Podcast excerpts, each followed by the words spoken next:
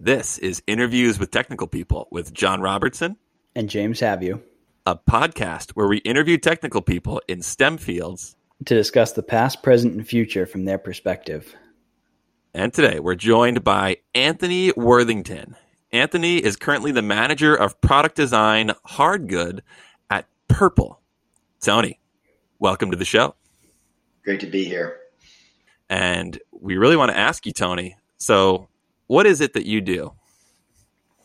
Um, so, what I do in my current role is kind of gather product definition. So at Purple, I work on mainly seat cushions and pillows. Um, if you don't know what Purple is, there's like a, a startup now, kind of adolescent manufacturing company that produces beds. Um, but we also produce seat cushions, pillows, other comfort technologies. And so I look at hard goods, it's like our light definition of it versus like soft goods is more sheets, covers, things like that. Uh, and then hard goods is the actual product underneath, like the the gels typically.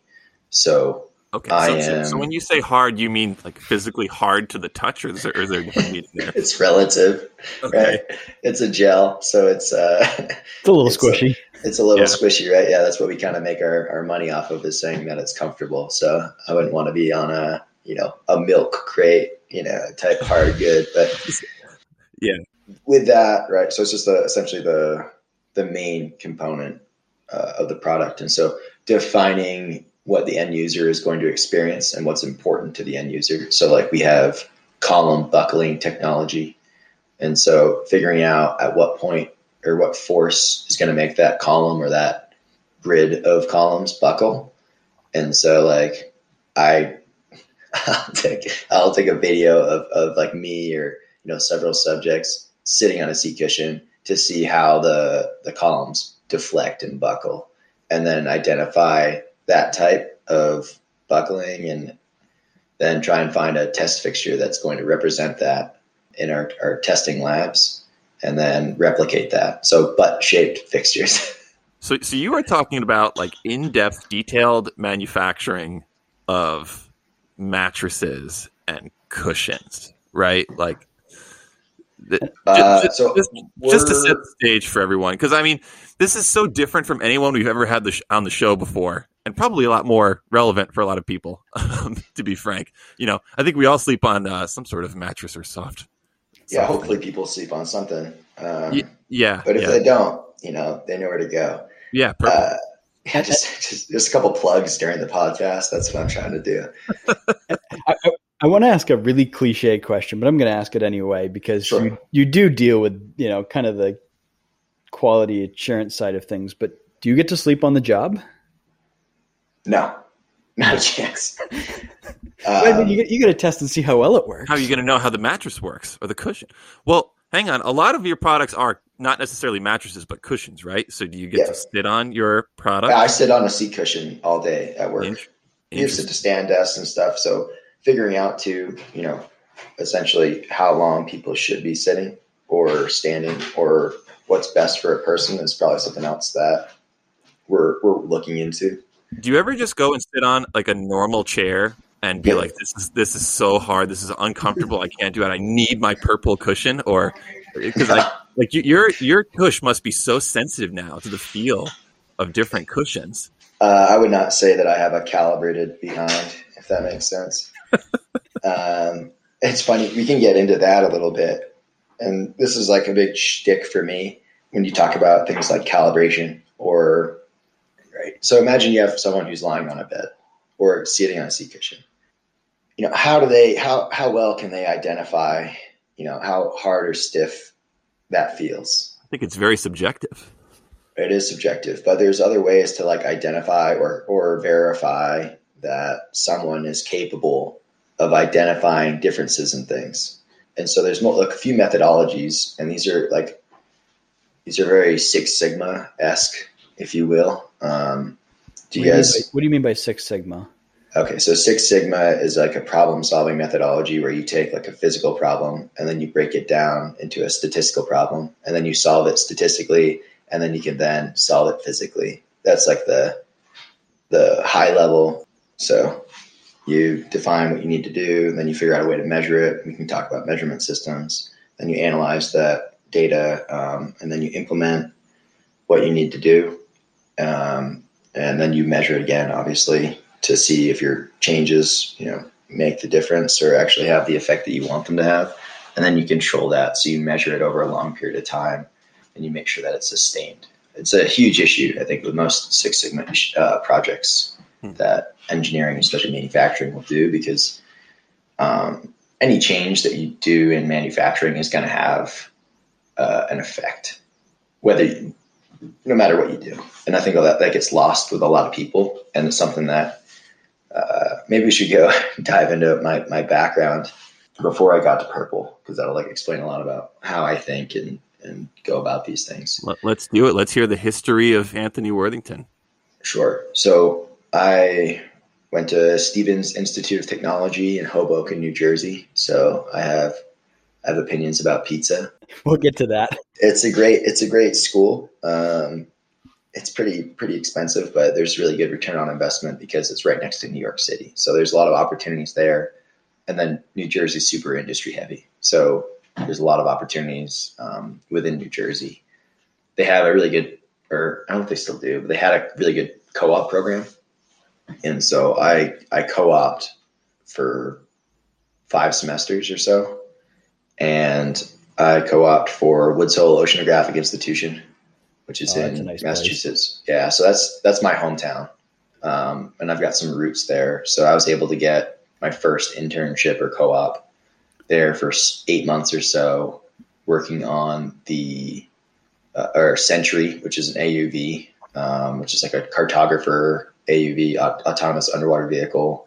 Um, that you kind of drop down and then it maps the ocean floor, and then the Alvin submarine, which is like one of the like deepest capable manned submersibles in the world.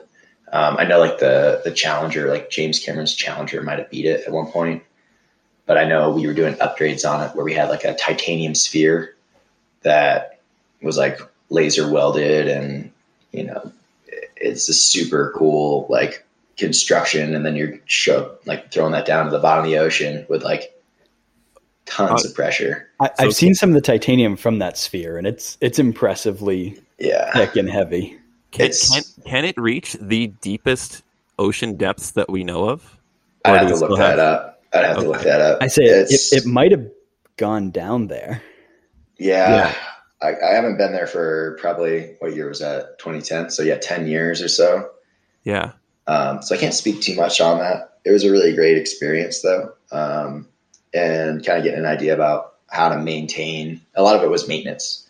Um, as a co-op and also doing some testing on their uh, implodable devices.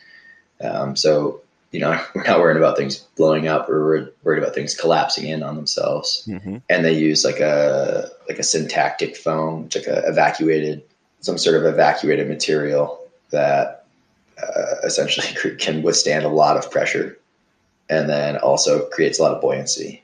So it like looks like a wood block, right? but then it, and it feels really heavy, but it floats really well. So it's a it's a neat material, and I did a lot of like pressure testing. We throw it in a pressure chamber and verify that you know it passed the test, and then bring it back up. It was a lot of plug and chug stuff as a as a co-op there. When you were at Stevens, what was your major? What Mechanical engineering. Mechanical engineering. Okay. Yeah. yeah. They've got they do mechanic or their and their bachelor's is actually a bachelor's of engineering. It's not a bachelor's of science, okay. which is weird and complicated, but they have a design spine. They require to take design courses every semester, and they have like a very rigorous course load. So like your typical credit load is like 19 or 18 instead of like where a lot of other places it's like maybe 12. Mm-hmm. So you got they make a workhorse out of you. They they have a super heavy workload and they have that specific design spine. Um, they, I don't know. This might not be the the biggest thing, but you know, they they essentially make it so you have to figure it out for yourself for a lot of things. I'm sure a lot of you dealt with that in in college, but when you're doing these design courses, it's pretty broad, which makes you have to figure it out and kind of be creative or resourceful, and that was really beneficial. Uh, so anyway, after WHOI, I went and I got another internship at Ethicon Endosurgery, which is a Johnson and Johnson company. And I was actually in R and D there in their product development group, and we were I was helping ver- do verification for a class two medical device, um, which is like Secure Strap Open. So it's on the market, so I can talk about this. That was like whatever nine years ago. What does class two mean in this context? Uh, it means that it's going to be inside the body, I believe. That's kind of my my broad definition. That's probably wrong, but okay. essentially, it's it's implanting things. It's like during ventral her, uh, hernia repair. So the hmm. a patient would be open, and they'd be operating on them versus maybe like a class one medical device might be something that doesn't actually penetrate the body. That's broad terms. I'm sure there's some, uh, you know, ISO 1345 or like some other quality requirements that I didn't really get into too much in that role, but I'm sure I could find some definition from the FDA site and going through like a, a 510K submission, which is essentially proving equivalence of the effectiveness of that product compared to other products. And that's another, that's a whole, that's a whole other podcast getting into that. but I worked there. I did some verification studies and got into a little bit of IP stuff, got on a couple patents. Luckily, I didn't probably deserve to get on those, but I'm on them. And um, and then I also kind of set myself up to get an internship in Germany, working for Ethicon as well on their on the other side, which is like exploratory R and D. So I went from the fixation side in the U.S. to the mesh side in Germany, which is more like their. I don't know. I'll give a, a brief overview of how to repair hernia. It's just like a an opening in your intraperitoneum or your like stomach liner. then you put a piece of mesh over it and then you tack it in place. That's it. That's how you do it. Good definition. All right. Give me give me a doctorate. Um, so looking at different things that were really important for ingrowth, um, reducing adhesions, and then also like discomfort and stuff for patients were the things that we were kind of looking at and doing different you know patterns and layering of, of materials over did, there. Did you find it uh, easy or difficult, or just uh, neither, to go from sort of constructing like underwater drones to going to kind of the medical device field? Like, is there a difference in, in attitude or culture going between those two? Yeah, absolutely. yeah, and then you go to mattresses, and it's very different. I get told yeah. We're not building medical devices, uh, which is a reminder to me because like I think the the the most influential things that happened to me were when I worked at Becton Dickinson, which is another biomedical manufacturing company after Ethicon. So whatever, went to Germany, did exploratory R and D, learned some you know broken German, and learned how to be punctual. They're super punctual over there. It's amazing. That's like a big thing. They'll stand outside the door for a meeting and not walk in until it's exactly that time, even though there's no one in the room.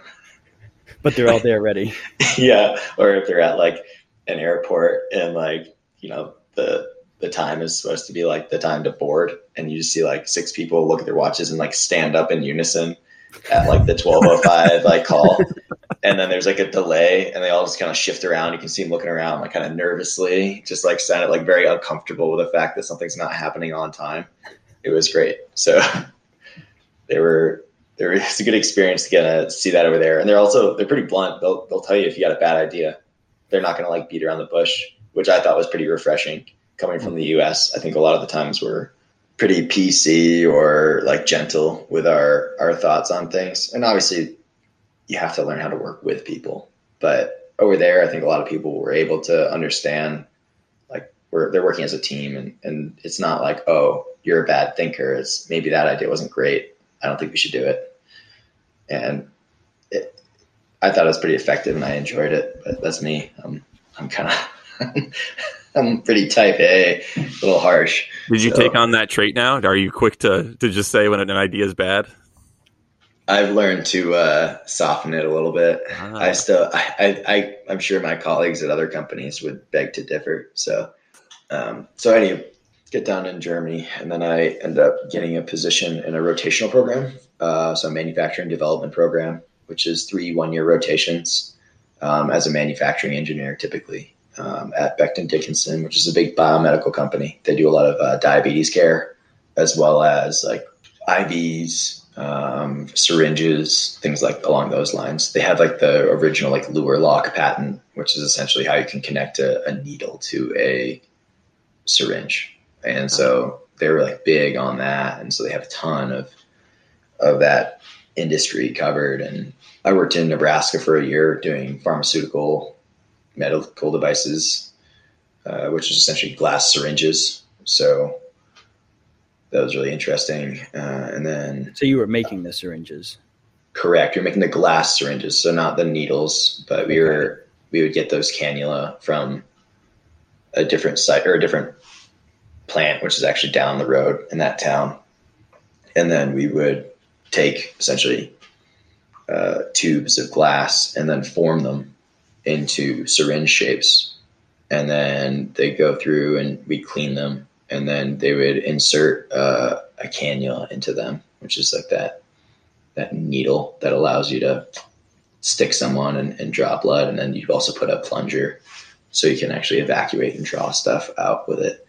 Um, or we do pre-filled stuff as well. Um, so there's some places where you'd actually be filling with a vaccine or something like that. Or we'd ship them out to Pfizer, and then Pfizer would then. It's funny because everyone knows Pfizer now because of the COVID vaccine. But yeah, we were working with Pfizer and Amgen and a few of these other companies. I say before the vaccine, I only knew Pfizer because of Viagra. Yeah. but I guess you don't yeah. put that in a syringe. Helping helping men everywhere, or I know helping couples everywhere. Let's say it like that. Um, no, I don't think we put that stuff in the syringe. Yeah. So it was there, and then I was in uh, project management, which is also like very pretty harsh on project managers because you learn like kind of gold standard of, project management, which is scope, schedule, cost. There's like a little iron triangle, and we do a lot of planning sessions. And so my job was a lot of it was kind of teaching people at other sites that might not have project management backgrounds what's going to be really important for them for their project and then do a project kickoff. And so like go through your charter and like talk about what you're actually going to do, talk about your scope, talk about what's going to be the most flexible or least flexible uh, aspect of the project. So, like, is it does it have to be done by this date, or does it have to do X, Y, Z, or does it have to cost this much? And it's like you have to f- balance those things, and one of those things is going to be more flexible than the others. And that's kind of how you have to manage projects, and then you you chart it all out, what your plan is, and then look at like the critical path, kind of shortest pole in the tent mentality where there's some things that are all going to link up and that's going to be the longest path to get to the end of your your project hmm. so there's other things that can slip but they're not going to affect the overall end goal of your project they're all side things they're not on the critical path if that makes sense interesting so you spent some time in project management Did, was that training all kind of like on the job to do project management or was there a more formal training to learn I, this iron triangle? I went I went to a project management course that they had at BD. So like mm-hmm. they're massive corporate and they have a really good project management course. Um, mm-hmm. I guess I didn't appreciate enough until I left. And then you go and you I think that happens a lot of the time. You go places and you don't really appreciate like how good some things are until you leave and then you're like, oh, okay. so yeah, I took like a formal project management course. I didn't get like my PMP certification. I think that's like professional project manager or something like that. I didn't do that, but I took that course and I kicked off a bunch of like 10 projects between, you know, Mexico, the US, Canada, like some of them were, you know, $10 million plus construction projects for, or validations of like line transfers of big automated manufacturing equipment and just kind of working with a lot of different teams on a lot of conference calls and a lot of travel. Um, you're, you know, went back when you could travel. Wow. Um, or that that was part of the job. So, so we know we know right away this was a while ago. yeah, yeah, that was 2015 or wow. so. Um, and I had a really good mentor there too. Shout out to to Pat Mahan, big guy. He's he was uh, the mentor in that position who was really strong um, and taught me a lot about project management and gave me a lot of good insight. He was he was super solid, one of the best guys I've ever met. So uh, then I went to Utah. That's how I ended up in Utah, James, is my final role was in Sandy, Utah. And I worked in a high automation, high volume automation line. Um, so we were making push button blood collection sets, which were like the little wing sets you get when you draw blood with an IV. And we were making somewhere between 140,000 of those a day. I think that was the goal. Oh, that's um, insane. So yeah, you're making a lot of parts per second. So at that point, uh, you're doing robotics engineering as well. Something. I yeah, we we have technicians, um, but the big thing in make manufacturing or is going to be your your your OEE, your operational or yeah, operational equipment efficiency, something like that. I'm I'm bad. Clearly, I don't know these things, uh, but you're looking essentially at your your scrap, your downtime, and your cycle rate. So essentially, how how fast your things are moving, your cycle rate. If you're you have segmented things. So like if there's an operation, you have like a, a pallet that slides in there. Then you do an operation, then your pallet slides again. But so, it, would, so would, would the metric just be like maximizing the number of product produced per unit time, whatever that unit time is? Like that's the yeah. name of the game in that situation. Yeah and probably cost because you got to cost. Yeah, the, the, cost and time are both efficiencies. Yeah, yeah, good mm-hmm. point. Yeah, and so that's where downtime, right, is is that one, and then cost is scrap. So if you're if you're burning product and you're you're losing, you know, one out of every five, you're losing twenty percent of your product. So you're not gonna hit your numbers. Good kind of like a industry. I think industry standards probably around eighty to eighty five percent OEE of what your calculated efficiency is. What is OEE? So operational equipment efficiency. Let me double check that. Let me, do a quick little fact check. Let's get that. Yeah, checking in real time. This is great. Yeah, overall equipment effectiveness, whatever. Overall yeah. equipment, effectiveness. effectiveness. I have yeah. a little fact check from earlier too. Okay. Um, Alvin hasn't gone to the deepest spot in the ocean, but it, it has done a lot of the Mid Atlantic Ridge and is well known for. It was the submarine that explored Titanic. There you go. Yeah. See, it, it sounds like we need to get someone from that world well, in on the show, but you know, I can get I can get you plenty of people. All right, then to look, talk your ear off. All right, to our listeners, look we'll look forward to this. But back to Tony. Uh, yeah. yeah. So you look at operational whatever equipment effectiveness or overall overall. Effect- yeah, yeah, yeah, that one. um, and like you have to, you you should be measuring it throughout the line and throughout your your entire process. So you're looking at you know parts in versus parts out. You're looking at how quickly some stations are cycling, uh, and you're looking at you know how often there's a, a downtime moment. So in automation, you don't want a machine to beat itself up. So there's sensors that are like going to tell you if it's out of position.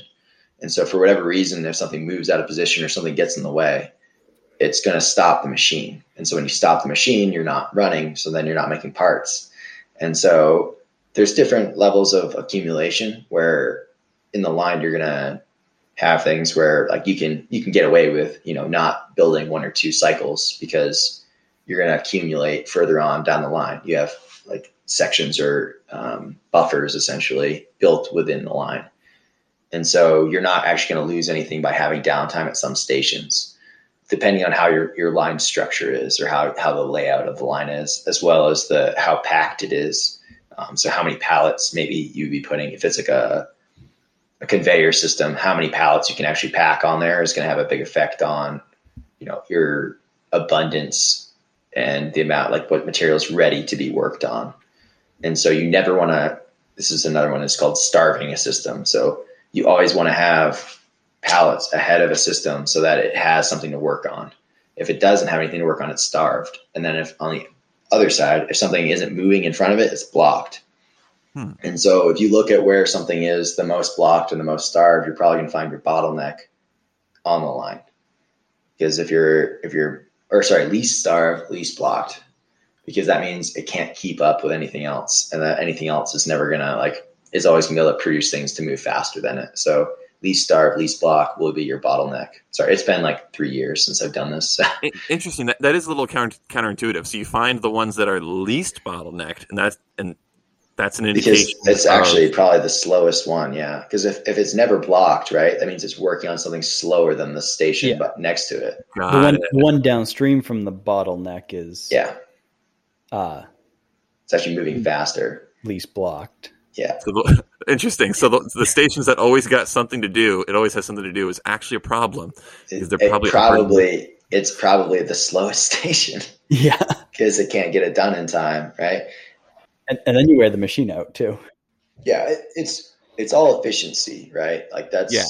that's where you really get down to is being super efficient, and you can start like other things that I'd have to do sometimes is I'd look at why is the station moving slow? Why and you look at parts per minute coming out of it, and typically you have like a, a machine enterprise system, which is hooked up and is essentially going into a bunch of bunch of computers and spitting out um, we call MES. That was like one system that we use, but there's also like L2L. There's a lot of different um, programs that can do this, and they tell you how fast your line is running or how you know how much scrap you have, how much downtime you have, and it's ca- telling you that live.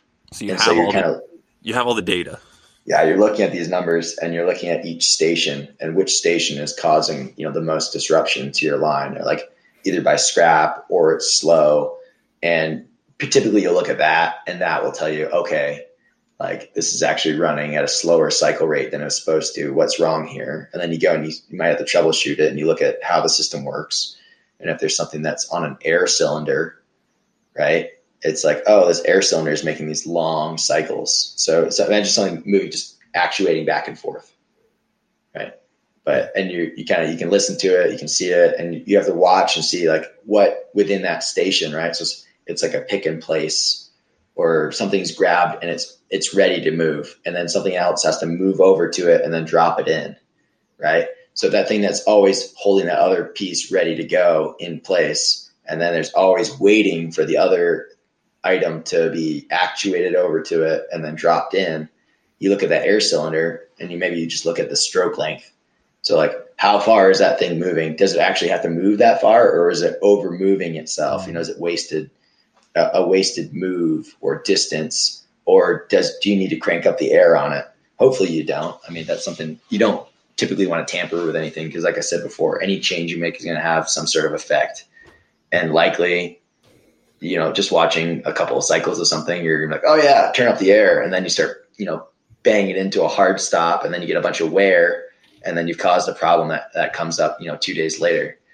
And so, like, it's really difficult to kind of balance it all. But you know, looking at like, for instance, like air cylinders with stroke lengths, if you essentially move your hard stops, you can reduce the length of that stroke and, and reduce cycle time like that's something that a lot of people just don't think about when they set something up.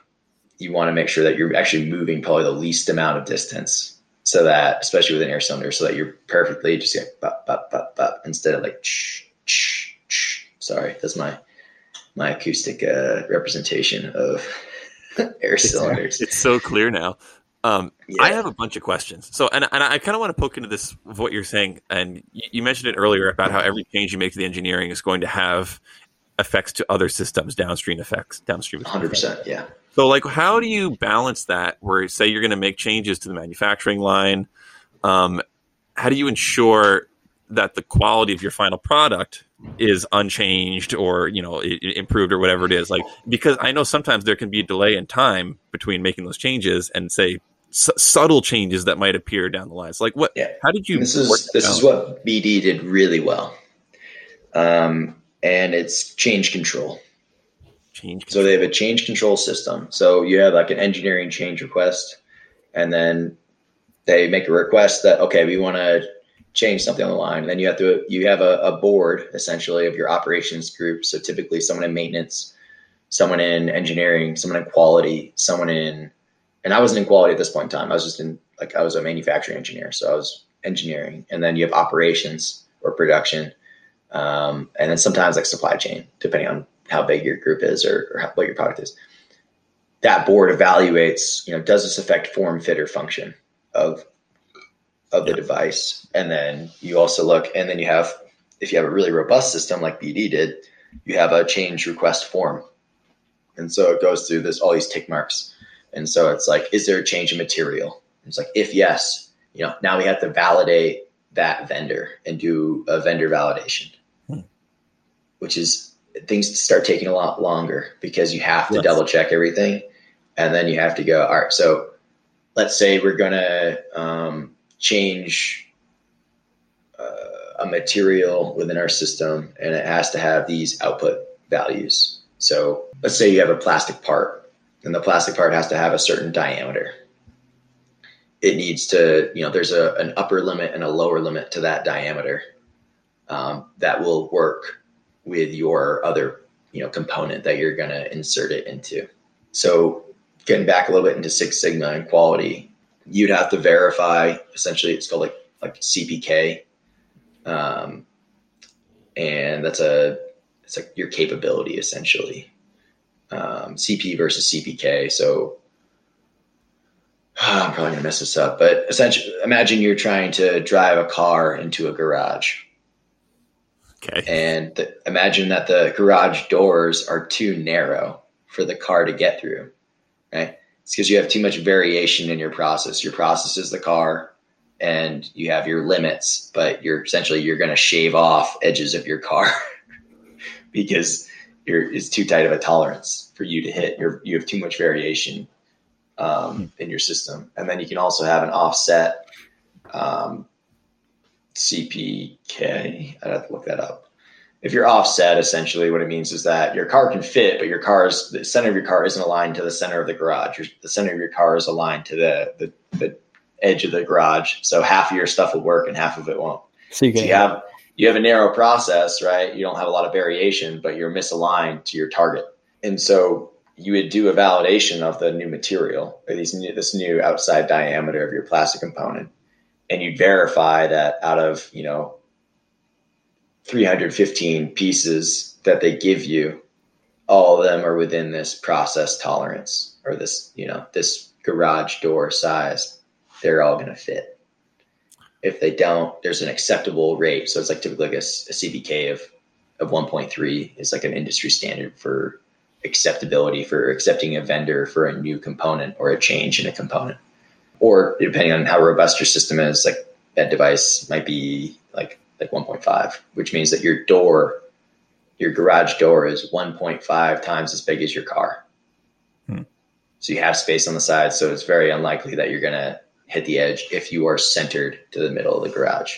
Sounds like a lot of what you're talking about here is process variability, right? And yeah. quantifying that mm-hmm. and then understanding what, what you're referring to as Six Sigma, right? So, like, yeah. it, it, likely most of the product that you would insert would work fine, but there, there's some known percentage that will not work because of this. Yeah, you're, you're dealing with a lot of unknowns and uncertainty in yeah. manufacturing, just because like things happen, right? There's tolerance stack ups. There's someone you know forgets to press a button, right? Not everything's like pokey or like idiot proofed in in systems, and so sometimes there's like flash on your components that you know for whatever reason they got a different material, they didn't have a controlled facility, and uh, the the cure time changed by two seconds, and now they've mm-hmm. produced additional flash on their components. Like you can't control everything in the world. You have to deal with a certain amount of uncertainty, and so then you just kind of build around that, where your your tolerances typically are big enough that you're not going to have any issues. So, so just re- to relate it to an industry that I know better, which is aerospace, for example. Um, so it's pretty standard practice for the aerospace industry to have like acceptance testing, and I feel like we have low enough volume output for that to be important. In other words, there's some test that's done to every single product that exits your line to verify that it is within your your known requirements. Yeah. But I feel like that'd be hard to do when you're dealing with the volumes that you're talking about. You know, hundreds of thousands of products. You do sample sizes, right? So like you're you have a, a yeah. sample size that's now going to represent you know, a larger, like you, like I said, you take 315, 315 uh-huh. components. And then if like all of those are like perfect, yeah, you get pretty good confidence that, you know, or if depending on how important it is. So this goes, this goes a deeper level. Now you get to like failure modes effects analysis, mm-hmm. like an FMEA or FMEA, depending on how you, I say FMEA, I can't handle FMEA you you go through and you look at what the effect or this change is is this a component that is actually going to you know have a severe detriment or risk um, to the end user or your end goal. Hmm. Um, so in your your case, right, there might be something that's like you know uh, flight integrity or something along those lines. Um, if that's affected by this component or this item, it has to be checked a certain number of times to have a certain amount of confidence that it's going to work. One summer, I worked in an industry. Um, there was a company that made a device overseas, and due to copyright law, had to move it back to the states. And um, so I was just kind of doing assembly in house, um, and bringing it back to the states hurt their bottom line costs so much that they did quality control on every one to make sure that it was going to work because they needed the revenue from it. Mhm. But Yeah. it was also a small enough process that I mean, it was you know 15 of us making these, you know, at two shifts a day. Yeah, and you're doing 100% inspection probably on that, and you've got you know your you know your like again your key output variables or your Yeah. you know key product output variables. That's that's critical, right? Those are the things that if this does not work, and this is essentially how you like all your your development is. If this stuff isn't right, your component's not going to work. Right. to, so so Tony, to the level where you know you scrutinize your output to whatever statistical analysis you need, how much of those controls typically come from the companies or since you're working with like biomedical things things that interface with people are there like other federal state legal requirements that you need to abide by? Um, like what's the interplay there in those industries? So i don't know exactly. I don't feel like i have enough grounds to, to, to inform yeah.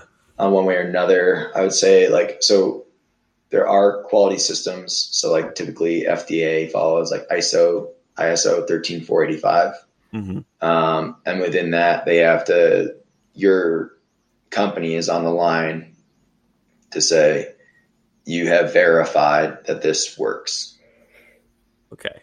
And so like you, you, you have done verification. And so there's design, there's like in R and D, there's design controls where you go through and you, you verify and you have to like show these certain things. And there's certain methods of qualifying your, your product. Um, and then so i don't know what the industry controls are. I know bd specifically had a ton of controls and that's again what they do really well is validate. So you have a, a installation qualification an operational qualification and a production qualification Got where you have to run three batches or yeah you're you're like three work orders essentially which could be you know if a work order is 20,000 products so you have to run 60,000 products with like with you know zero defects to the change.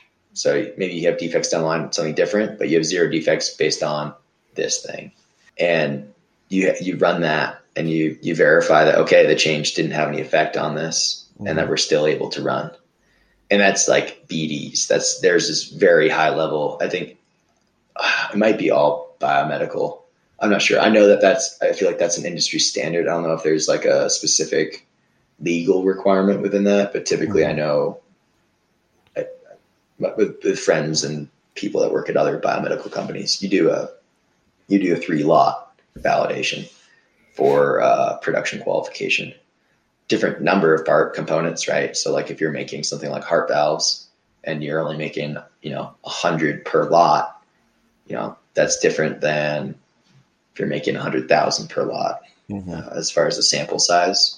And so there's typically, you know, less you accept on, you know, zero rejects, you reject on one one uh, reject, essentially, or or one failure. You you fail it and you don't. It doesn't work, and you have to, you know, quarantine all the product, verify it all again, see if any of it would be good. If not, you know, how you're going to do that, and then you also can't run that system anymore, and then you have to go back to what you're doing before, and then continue to run and then you're going to do another you know you do another validation run um, with the changes. And so you've you've communicated your deviation. Yeah. So like you you have to you have to write in your report about what the deviation was what you've done to correct that issue um, if there's a deviation to your your protocol. And and then maybe that that might be allowed to to to be qualified if it goes through that rationale and gets signed off by a certain number of people deviations essentially if you if you go you you have to write a protocol about how you're going to do your testing and how you're going to actually verify everything and if there's a change to that um, like the size of something, or there's a change to how something happens, you can write that deviation, and sometimes you can get that validation to pass. But if if you don't, I, I threw deviation the wrong time, but if you do fail, right, and you have to hit a certain CPK value, that was like you'd have to hit, you know, CPK of this, CPK of this, CPK of this, in Well, order uh, to. what, what is CPK? That's like their capability essentially. It's like you have to show that your your your variation is low enough that you're you're not going out of tolerance with, with Yeah. you're building, and so you have to hit those. Those are your your standards that you have rejected. That you you're going to be this good, Mhm. and you actually have to hit them. If you don't hit them, then you'll fail your validation, and then you've just wasted a bunch of money. Yeah. So it's uh, it gets super deep. But BD had a really robust system for doing their val- validations. So when you go and yeah, I did that for you know two and a half, three years, Mhm. doing a lot of maintenance, getting to a lot of PMs. PMs are super important for manufacturing. It's like your preventative maintenance. Mhm. Like if you don't keep that up, or you, you have to keep that on like a very consistent schedule, and you have to have the right people doing turning the right wrenches in order to to make sure that that stuff's done right.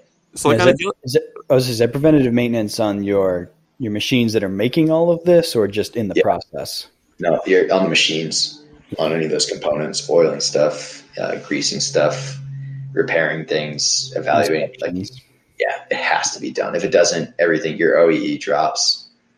Overall equipment effectiveness. Yeah, I think I and got so it. you you can't shut the line down because you can like you have to like you, you'll you'll have you don't want to shut it down for a long time period of time, and your planners will typically plan that out. So well, I was saying if you have a if you have a catastrophic failure because of don't, not doing preventative maintenance, you'll shut the line down and yeah, oh yeah, who knows plan how time. long. Planned time is a lot easier to deal with than unplanned time, Yes. and So- so What when, when when you were doing all this, there was probably some fraction of your time that was devoted toward like unexpected issues, right? Things that would come up and you'd have to troubleshoot them, and then also those routine efficiency improvements that you were talking about. You know, investigating every every different uh, uh, uh, subset of, of the manufacturing. Like, was there a breakdown of the time, like how much was spent to both, or was it just at, fluctuated every day? firefighting. So like if it happens, your number one priority is to get that line back up and running. Mm-hmm. So that's your priority. So if you're in a meeting and something happens, and then typically your mechanics can handle it, like electromechanics or or your typical maintenance team that's going around watching the machines, running things, they can typically fix it. Um, and then you have a little bit of downtime, and then it comes back up. Um, or some things are, you know, do we want to? You have to you have to balance. Do we want to take this down for an hour to get you know one percent more, you know, less scrap by taking it down for an hour. And you know, you have to balance those things and you have to figure it out, or we're going to be fine. We're going to hit our, our production values.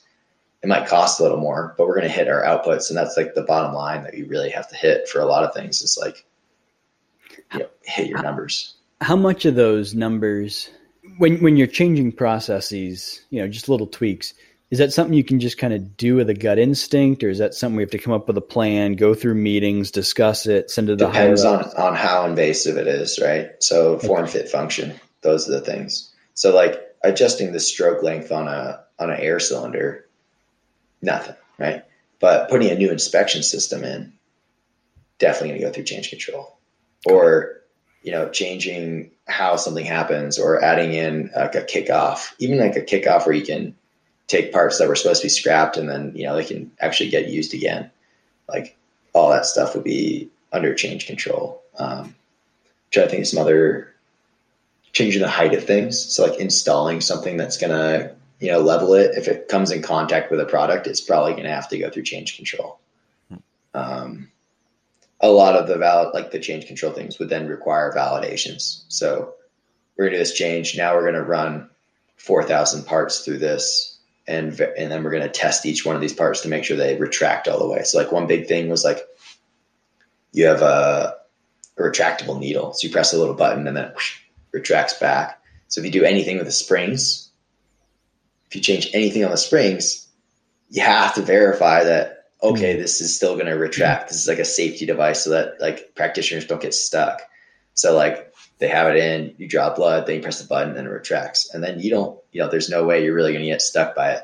So if you change anything on the springs, now you need to take like 4,212 parts and you run the whole line. Then you have people open them and then press the button and retract them and record, yes, this retracted 4,000 mm. times. It's a lot of work. Yeah. So there's a lot of testing and reporting going on in this industry then. Yeah. There's a ton. It's all like it's like all paperwork for the most part. Yeah. But if you're, if you're good at it though, and then you know what you're actually going to do, you pre-write your reports. Like you, you can, you know, it's important. You, you give your explanation. A lot of it's like to, to meet, to meet audits. It's all pre-written.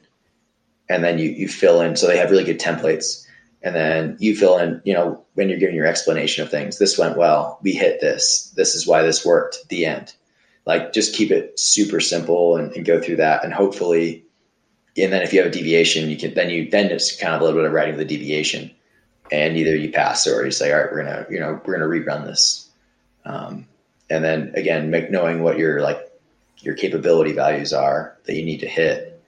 Um, and then acceptance criteria for a number of failures versus like all right we can you can reject we we did this this sample right and we did a large enough sample that we're allowed to have one defect and we accept on one, we reject on two. So that's like acceptable quality limits, AQLs, if you will.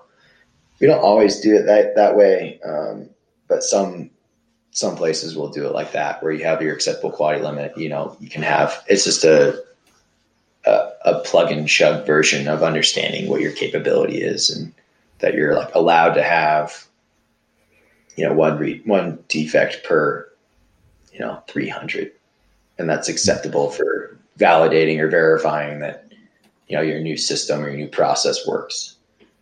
Uh, so okay. i'm sure it, i'm sure you get chirped at on linkedin or something like that if anyone who like listens to this and then tells me how wrong i am. But there's I haven't done it for for three years but that was like that was probably the most in depth. I was on call 24 7 doing line support. We were in some massive back order.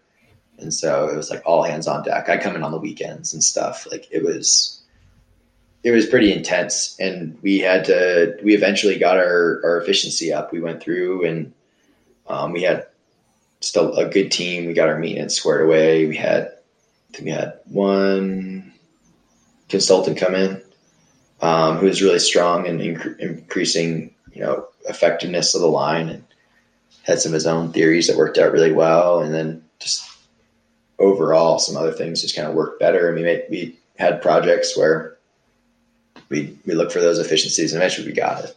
But that was a, a super intense group to work within and like numbers to hit. It was like, there's a lot of burnout from that. Did you did you find it fulfilling ultimately getting it no. running? No. Why? it was like like you, there's always going to be the same issues like turnover, right? Turnover is always going to be something where you, you, know, you do great and then like someone moves on and now you need to get you need to retrain people. Like training's super important. You'll have that and then like two years later just discontinued one of the lines that we were working on Oh man. Yeah. like, like it just like, oh yeah, we're we're gonna relocate this. and they or, or just scrap the whole line, just sent it to the dump. Like Oh all your hard work. That's what I mean. I'm like you at some point you can't you can't take too much of it home with you. Let me uh, I, I, I want to ask you a question because I, I find this this world fascinating and probably a much needed skill set for people to, to have, you know, for young people. You know, like what what advice would you give to someone who's like interested in doing this type of work? You know, that hearing you right now and it sounds interesting, sounds like something they want to do.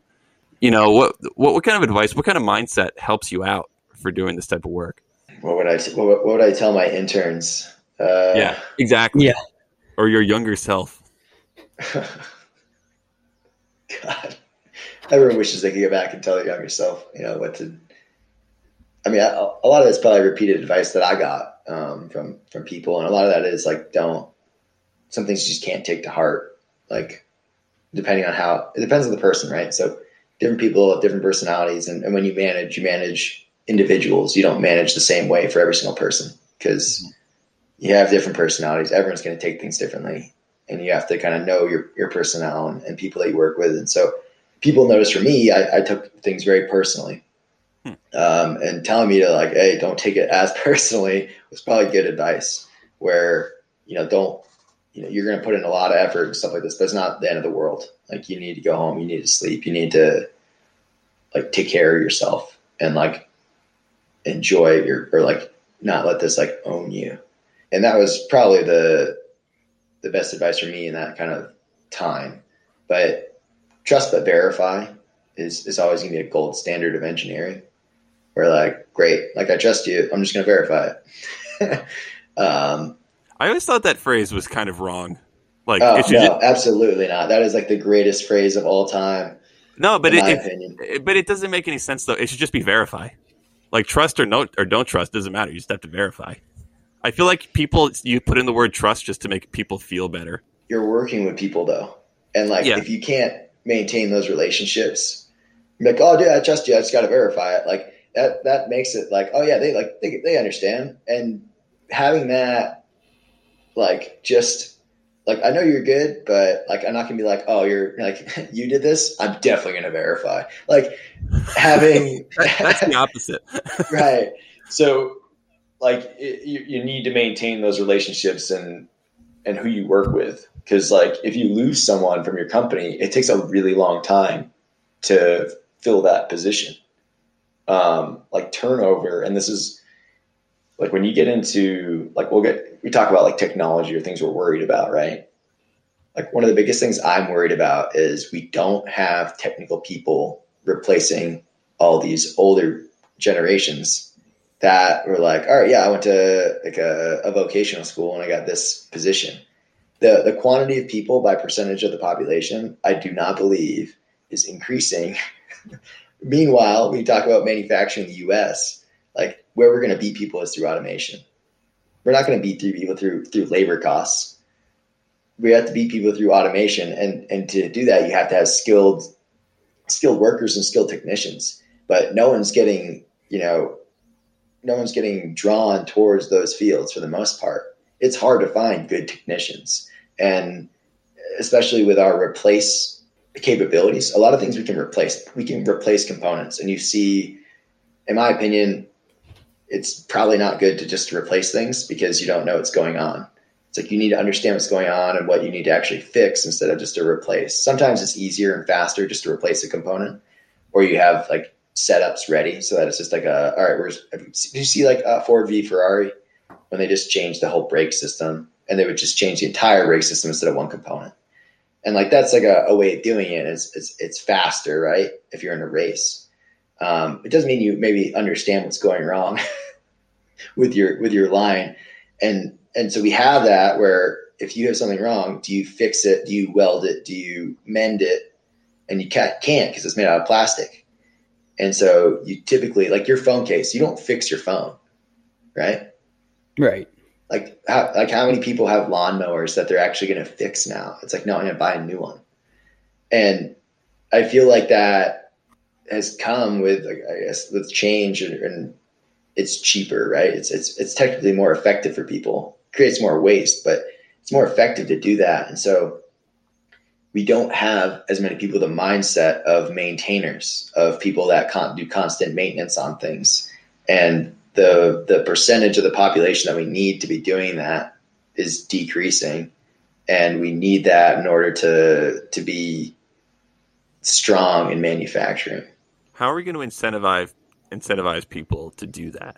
Like, what is there any strategy that you've heard of that can fix that? Paying better. It's like technicians. Te- technicians in South Carolina yeah. make more. Like their their pay scale is way out of whack because there's so much industry in South Carolina. Like they're they're like high much. Their their pay rate is actually like like a, a, a tier above other technicians. Like like by scale and it's because like you've got Boeing, BMW, and you know a few like a BD and like a bunch of other places, but it's like where you value those technicians Hmm. Is that that's where because- they're going to go. Is that just because there's so many competitors trying to get the technicians from your Yeah. company? Huge demand. Yeah, Yeah. there's a big demand down there. Um, and pay scales, I don't know how that's all working out. I mean, real real estate has jumped, but pay scales have not. Right. Or like, but you could also look at like England, where their engineers make like very little compared to our engineers. Our engineers are way overpaid compared to like engineers in, in England, or whatever you want to call it, Britain and Brexit stuff. I don't know. I don't know the. I don't know. I'm saying England, whatever. They they're like I had an offer to work over there, and it was like twenty five percent less than what I was currently making. Hmm. But I had a friend Yeah. who worked in Switzerland and he made double in Switzerland what he was making in Michigan. Different places. but the cost of living was also twice as high. Yeah, yeah. And so like th- those are some of the things. But pay scales, I don't know if those guys are paid as well as they probably should be. Um, they can be hourly though, which is nice because you can make a ton of OT. But yeah, I don't know, John, to to incentivize those people. Um, don't I- have don't have two hundred thousand dollars in college debt and then also get paid well and have a secure job. I guess that's an incentive. Yeah, it's uh I just feel like a lot of the stuff starts very young and it's like I don't know, it's the whole issue of parents always propping up their kids to go like get that advanced college degree and like do that whole thing. Um whereas most parents aren't going to right away push their kids to try to be like a technical manufacturer, you know. Um but Yeah, but like go, go hire go hire a plumber or an electrician and see how much that costs. like how do we change that mindset of the nation? Yeah, I mean we, You know? we definitely and and that's probably why college costs so much. Is because we push so many people Yeah, to there's a lot go yeah. And but like you look at Germany, right? And it's they have uh, apprenticeship programs. Like every almost every career they do, they have to be an apprentice for three years.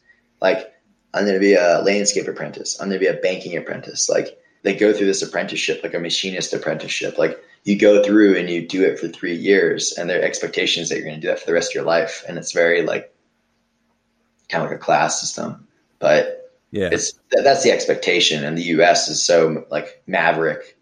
You know i'm gonna have my own small business and you know that, that, that's very like the us like whatever you want to call it is is very like i don't need to get an instructor. I'm gonna figure this out myself. I don't need to go to like an avalanche safety course. I'm just gonna figure it out and then i'm gonna you know go and, and read it up on it myself or i'm gonna go and create my own business like it's a very like American mindset, in my opinion. And like, God bless the people that do, right? Like, it's definitely good. Like my like Heidi does it, right? Like my sister had her own, you know, photography business, so that's something that is still like great. But I don't know how we're going to incentivize technical people. Um, besides me going to these, you know, seventh graders next week and be like, "Don't be an engineer, be a technician." Work with your hands, kids. Yeah, I mean, I mean, the bottom line is we need like you know we need all of these positions to be filled. Um, just it seems like a lot of people aren't interested in any of them. Uh, but for the sake of time, I think James and I have about 15 minutes left before we need Oh, to wow. run. So yeah, I know. Uh, you already gave us pretty much what you were concerned about, although you can give us other things about the future. I want to hear what you're most excited about what am I most excited about? About the future, and it could be anything, right? This could be like national, global, anything. Hibachi, hi- hibachi brunch. That's what I want. I want hibachi, Hibachi? brunch. I want, I Oh, want I- brunch hibachi style. That's interesting. I hadn't thought of that. Cooking on the table, Wow. right? That's, yeah, that's I had to I always have to throw that plug in. I don't want to do it because it's a lot of work to like have. I don't want to be in the restaurant business, but I would go. I Yeah. would love someone flipping flapjacks and doing like caricatures of different things, and then like you know whipping some blueberries in your mouth, and then doing a little yeah. That Yeah, hibachi, everything. That would be, So- yeah, that'd be, that sounds like fun. Absolutely. the, the infrastructure's already there. That's what I'm excited about, guys. Hibachi yeah, brunch. yeah. I'm probably like the least excited person about the future. Um, Come on. I'm serious. I like. I can't think The- what I'm you don't want a about. hibachi brunch and like efficiently manufactured things and anything. There's some Okay. there's some cool things. So like manufacturing, like if we go to um, machine learning. Well, I, I shouldn't say machine learning. I should say ergonomic. So they have like teaching robots or like robotic arms and stuff that can do mundane tasks that are very poor for people's ergonomics. So you essentially work with a robot and then teach it how to do the task. And so you correct it when it makes its mistakes. And so essentially you're teaching something to do like, all right, you're just going to grab these things and then put them down. And it's something that like sometimes it's just cheaper to have a person do it than to have like a whole system to do it because they have to do like a quality, they do like a quality inspect too. But like you could, you could teach an arm to do that. But Um, Yeah, but those create repetitive motion injuries in people. yeah, well, that's what I mean. Like that's you're you're you're you're hoping that robotic arm is going to reduce your repetitive motion industries or Yeah. uh, repetitive motion injuries. Yeah, My dad, after more than 30 years in the industry, is a collection of repetitive motion injuries. yeah. Um, I'm hoping for clean water. If we figure out some sort of technology to uh, replace or, or clean or, or to be more efficient with our water, um, that would be huge because anyone west of the hundredth meridian is essentially in water debt. we've we've created a lot of dams in the, in the west. where- where is the hundredth meridian? I think I'm west of the hundredth. Nebraska. Ah, oh Yeah. Good luck. man, yeah. Check out like Cadillac Desert. That's a good book. You'll you'll learn a lot about essentially the the marketing that sent everyone out west, saying that there is you know plenty of you know green fields when in reality they're sending them out to a desert. So I gotta tell you, LA is pretty weird. For all the water drought we have, there's an awful lot of like large decorative fountains that adorn every street. LA is So- the worst, dude. LA LA steals water from like six different states. Yeah, I feel like I, I, whenever I see one of those fountains, I'm like, man, shouldn't we be using that to like grow our crops or something? Like, I don't know. There were there was literal like terror like in like like terrorist activity in like the 1800s or whatever or whenever like LA was being developed like to destroy dams and there's like like a mini like mini mafia war going on. The water mafia. I'm serious. It was crazy and like no one knows about this stuff but like people are going to blow up stuff with dynamite. And it was like to pre- to prevent LA from and LA was like fighting to get all this water that essentially was out of theirs and then they took it from this place and now that place like doesn't get any water. it's bad. Um, Yeah, you you you you thought you made me think of another example. You were talking about the, the repetitive motion automation, little robotic arms. Another thing we have a lot of out here in the LA area, more like SoCal, is citrus growing. And interesting fact, there is still no good automated way of picking citrus fruit, right? So like virtually every orange you've ever had in your life was picked by a human hand, right? Um, and so it begs the question, like, okay, let's just say we do come up with some way, maybe your robo arm that's able to like identify oranges and pick them automatically. So then you don't need to have all these like citrus workers. It's a, it's the age old question, right? It's like, is that even a good thing or a bad thing when however many like thousands, tens of thousands of people rely on this industry for jobs? I know we, it's, humanity's encountered this all the time, but I- I'm, I'm wondering, is that the next wave of the industrial revolution is automation of those types of tasks? And then we're all going to be just IT workers from now on. yeah, I'm worried about the drones. I'm worried about AI. It's I'm not uh I'm not on the in the positive camp if that makes sense. You're not in the positive camp, really. No, I'm not. I'm not about automated cars either. Uh, because imagine driving a car, right?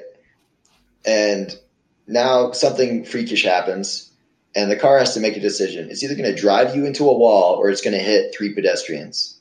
What does the car do? Uh, yeah, I feel like there's a I- lot of I- these things I don't think we thought about yet that are going to be really scary. you know what though. I, I I've never been worried about that because although that may be true, the data has shown that self-driving cars are safer than not self-driving cars. Like even if I those believe it. you No, come. I- over It's like- the, the the large the large majority of it, you're probably going to reduce. Yeah, it's Um, like regardless of these difficult decisions, your fatality rate's going to be way lower, and maybe there's going to be some where there's going to be like a horrible headline-worthy in- instance where something like that happens. But And in that case, a human has to make a decision as well, and who knows how well that's going to turn out. Well, yeah, you think about this. The da- most dangerous thing you do every day is drive your car. Uh, but you think about how many people, how many people do it, and how you know you're essentially. It's like I don't know. It's like prisoner's dilemma, but you have to think about it. Like everyone else has their life, and everyone else cares so much about themselves that they're not going to. They're unlikely to get into an accident with you, and that's probably what keeps us from getting into an accident with everyone on the road. Um, but then you have a certain number of individuals that you know aren't perfect, and there's human error, and that's why every day there's an accident. So yeah, yeah if you if you if you if you science that out, if you um, did that, now what happens when you know everyone becomes used to that, right? And you you rely upon automated driving, and so now you can't have human interaction. You're not allowed to drive as a human because you're not as effective.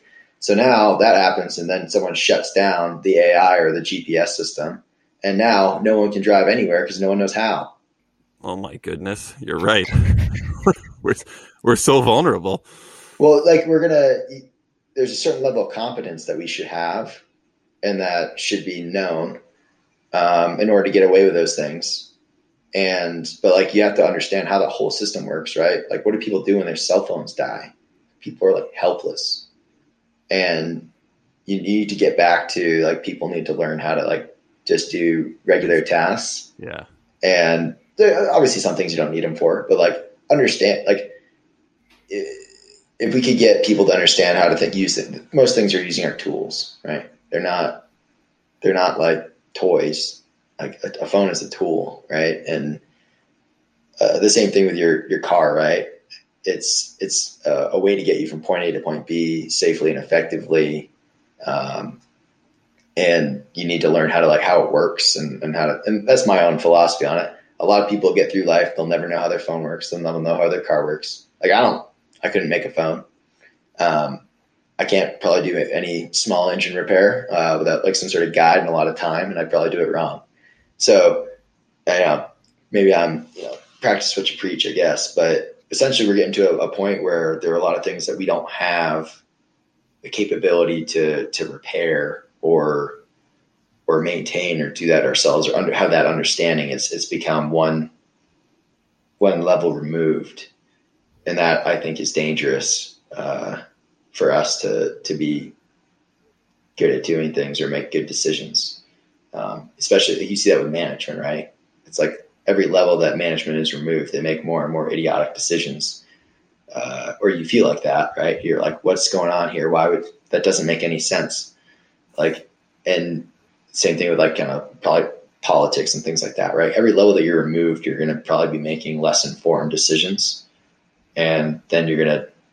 It probably won't be catastrophic, um, but yeah, it's like something that I don't look forward to. Is like how far removed we get from kind of brick and mortar or like act, doing actual things and, and knowing things and like idiocracy like the movie it's like my third or fourth favorite documentary i still haven't seen that one it's good right there behind the matrix terminator 2 and uh contagion you call them documentaries all right yeah all right now we've now we've got a bonus list of tony's favorite documentaries yeah. Uh, hey, James, since we're running low on time, do you have any other questions you wanted to get in there? I think we've covered everything I can think of. We just got to get to the important questions.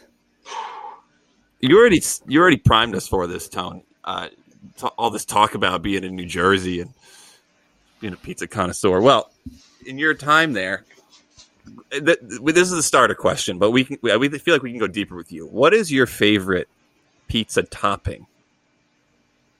Uh, depending on the, like, I'm just never, I'm never, I'm never not going to say cheese because, like, just uh, you, you, should, you should always base the the quality of of that pizza place based on their their cheese slice. That's your that's your gold standard.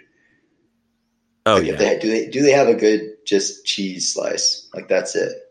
And then if you talk about like mood or anything like that, are you gonna throw like are you gonna throw a pineapple on there? Are you gonna throw like green pepper, mushroom, and onion? Or are you gonna throw on like there's a place in Hoboken that had uh, some was like chicken parm. They had like chicken parm on top. Chicken parm pizza. Chicken parm as a topping, so they like slice it up, and then they had that on there. Yeah, it was pretty good.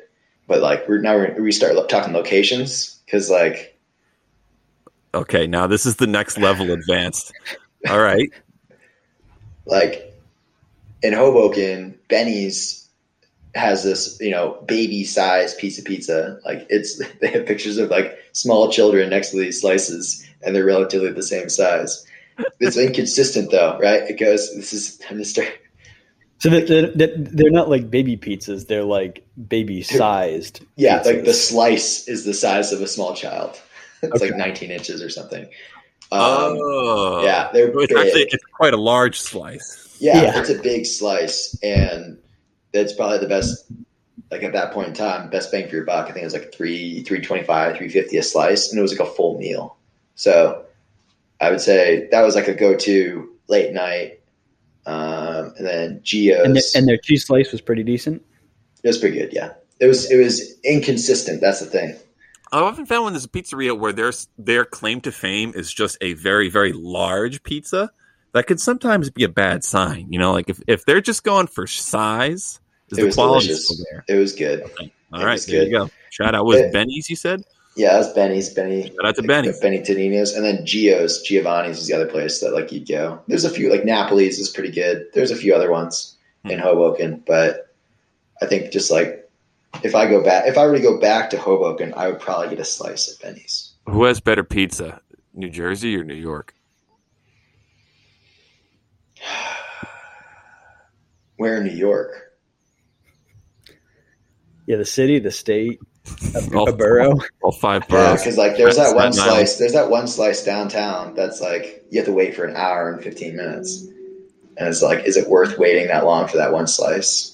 I remember when I so I had been living away from New York for a very long time, Florida, New Orleans, now California, and I hadn't been there in a while, like New York City. I remember I showed up and just found this random pizzeria like in Penn Station and tried it, and it was better than any pizza I'd had for the last like twelve years. I was like, oh, Yeah. what? Well, yeah, because like when, you're when you're taken away from it, right? Like you don't you don't realize what you're missing. But like also like the bagels, right? The bagels are so the good. bagels, yeah. But yeah, it was it was just. It was just so wild because like this was not some award-winning pizzeria. This was like some bro in a little hole in the wall in a train station, but it was still so much better than like the best LA had to offer. Um, yeah, Tony, yeah. your answer, your first answer of cheese pizza, I, I consider that to be the fundamental correct answer. Others may disagree. Cheese is the best. Um, well, now that we've talked about the most important question, Tony, let's ask you for the viewers, the listeners rather. Um, let's just say someone heard you talk and they said, "Man, this guy Tony, he's got it all figured out. I want to, I want to, I want to just keep in touch with him. I want to connect with him. How can people find you?" at Anthony Dash Worthington at Venmo. Just send me money. no, um, I'm on LinkedIn as Anthony Worthington. Um, I work for Purple right now, but that's probably if you're a friend of a friend of like John's or something like that. That's probably a, a decent connection. It'd be good to go on that. Um, not really on the social media game. I don't. I don't TikTok or. You're not uh, on the gram. I am on the gram, uh, but I don't think I've posted something on the gram for over a year now. I think the, Gram's last time place. Yeah. when I was in like New Zealand, and like Middle Earth, that's where that's when I was my, my last uh, gram post. So it's uh, it's been a while. I don't, and then whatever on Facebook, I don't think I've changed my profile picture for you know four years. So not not a super active person. That you'd have better luck reaching out to me on on LinkedIn uh, if you want to pick my brain about. Yeah, I didn't even get into my quality role. I was just I think I only got through PD, but yeah, quality. I did that quality role at Purple, and then now I'm in uh, R and D. So yeah, Yeah, man, want to. This stuff is dense. takes a while to get through it. It's yeah, I talk your ear off, but yeah, if anyone wants to reach out or, or talk a little more, feel free to reach out to me on LinkedIn. Fantastic. All Um, right. all right, Tony. Good to see you. I'll see you at the next family reunion. Yeah, And- can't wait. Thanks for talking with us. Yeah, good have. Thanks for having me, guys. Appreciate it.